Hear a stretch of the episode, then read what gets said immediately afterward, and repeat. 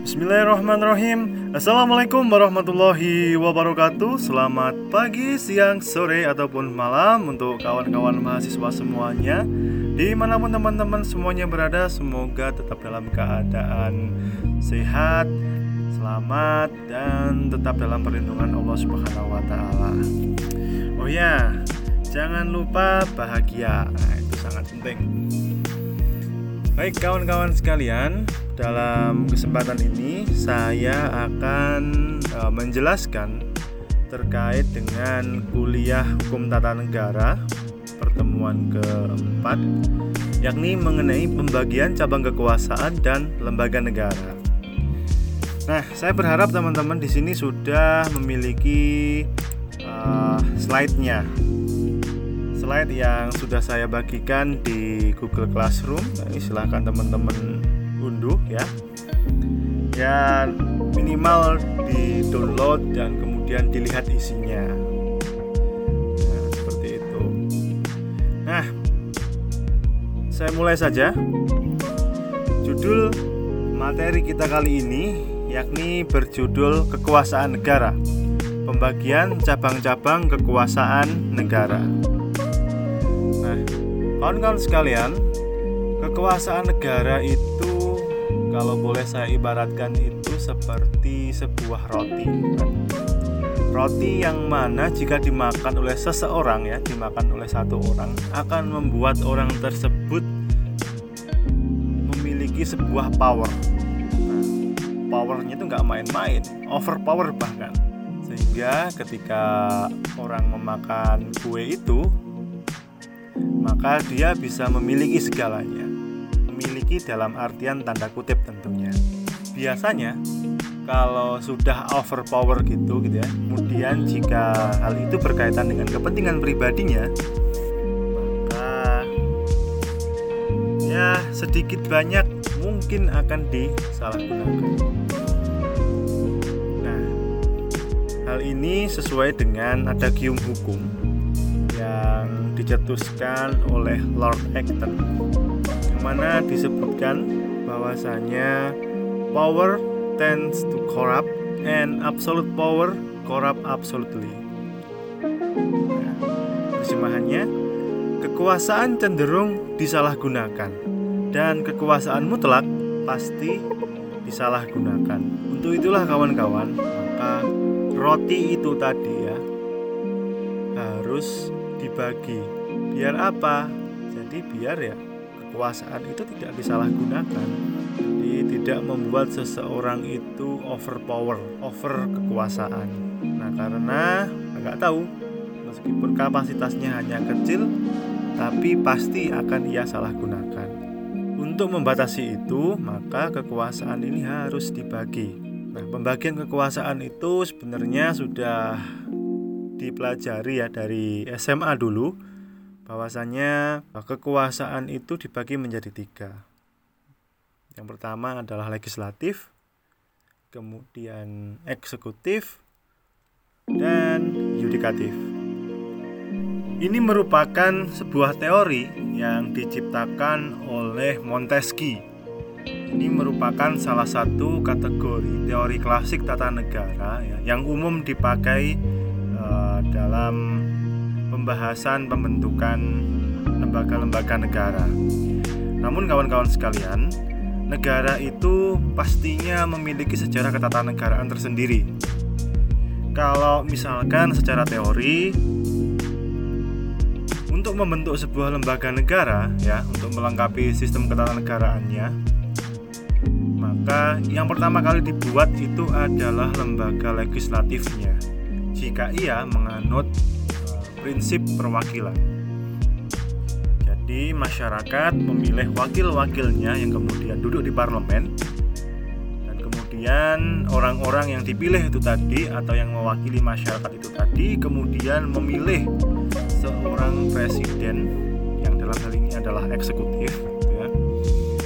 Indonesia setelah proklamasi kemerdekaan PPKI kemudian memilih yang namanya presiden. Padahal waktu itu di dalam konstitusi yang memilih presiden itu adalah lembaga legislatif. Kalau nggak percaya silahkan teman-teman buka sendiri pasalnya. Uh, ini menunjukkan bahwa di awal-awal kemerdekaan pelaksanaan terhadap konstitusi itu tidaklah konsekuen. Namun hal tersebut bisa dimaklumi karena uh, untuk melengkapi sistem ketatanegaraan Indonesia, PPKI memandang bahwa presidenlah yang lebih penting dan lebih utama dibentuk. Nah, kembali lagi kepada pembahasan bahwasanya kita telah melewati masa orde lama, kemudian masa orde baru yang berjalan selama kurang lebih 32 tahun. Kemudian masuk di era reformasi yang merubah sebagian bentuk ketatanegaraan yang ada di Indonesia. Ada beberapa hal yang kemudian dilaksanakan yang paling utama dan yang paling membuat perubahan besar itu adalah amandemen Undang-Undang Dasar mulai dari yang pertama sampai ke empat. Nah, ini menunjukkan bahwasanya prinsip-prinsip demokrasi sudah mulai diterapkan di Indonesia. Beberapa lembaga-lembaga negara yang e, bertujuan melengkapi sistem ketatanegaraan kita itu dibentuk. Nah, untuk mengklasifikasikannya apakah itu dia masuk legislatif, eksekutif, yudikatif atau yang lain. Nah, itu sampai sekarang masih menjadi perdebatan di kalangan ahli karena di dalam undang-undang sendiri pun tidak mengatur lembaga lembaga-lembaga di luar lembaga tinggi negara nah, itu dibentuk dengan nama seperti apa misalkan Kenapa harus namanya komisi? Komisi Pemilihan Umum, Komisi Pemberantasan Korupsi, terus kemudian Komnas HAM. Nah, kenapa namanya di awal dengan kata komisi? Lalu kemudian kenapa harus ada uh, ombudsman? Nah, ombudsman itu apa? Kemudian ada lagi uh, otoritas jasa keuangan atau OJK. Kenapa namanya otoritas? apa yang membedakan antara otoritas kemudian komisi nah, itu masih menjadi sebuah pertanyaan yang besar nah namun tidak masalah karena lembaganya sudah berjalan sebagaimana mestinya baik kembali lagi ke pokok materi ya kalau di dalam slide perkembangan demokrasi membawa paradigma baru pemerintahan yang progresif dan responsif. Kemudian melahirkan lembaga-lembaga baru yang kemudian saya kategorikan sebagai Independent Regulatory Agency dan State Auxiliary Agency. Nah, ini adalah lembaga-lembaga negara bantu di luar lembaga tinggi negara. Tapi e, beberapa lembaga itu kewenangannya memang berasal dan bersumber dari Undang-Undang Dasar 1945 atau konstitusi. Ya, meskipun tidak disebutkan secara eksplisit, tetapi e, amanatnya itu jelas. Nah, seperti halnya KPU. Nah, nanti kita bahas di e, video selanjutnya kalau soal.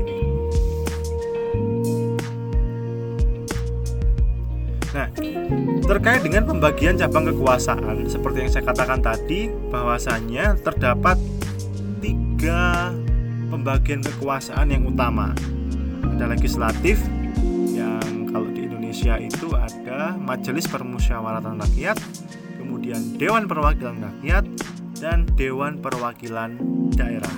Kemudian yang kedua adalah lembaga eksekutif yang terdiri dari presiden ya, presiden dan wakil presiden, kemudian bersama dengan menteri-menterinya. Kemudian di sisi yudikatif itu ada Mahkamah Agung, kemudian Komisi Yudisial, dan Mahkamah Konstitusi. Nah, terdapat lembaga-lembaga yang lain, gitu ya, kalau beberapa sumber menyebutnya lembaga eksaminatif atau inspektif. Nah, ini terkait dengan keuangan. Ya, itu ada Badan Pemeriksa Keuangan.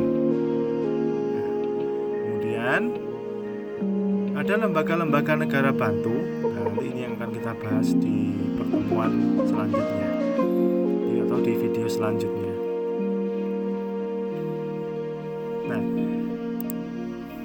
jika boleh saya gambarkan gitu ya, kalau teman-teman ada slide-nya, ini saya tunjukkan eh, bagan-bagan terkait dengan kekuasaan.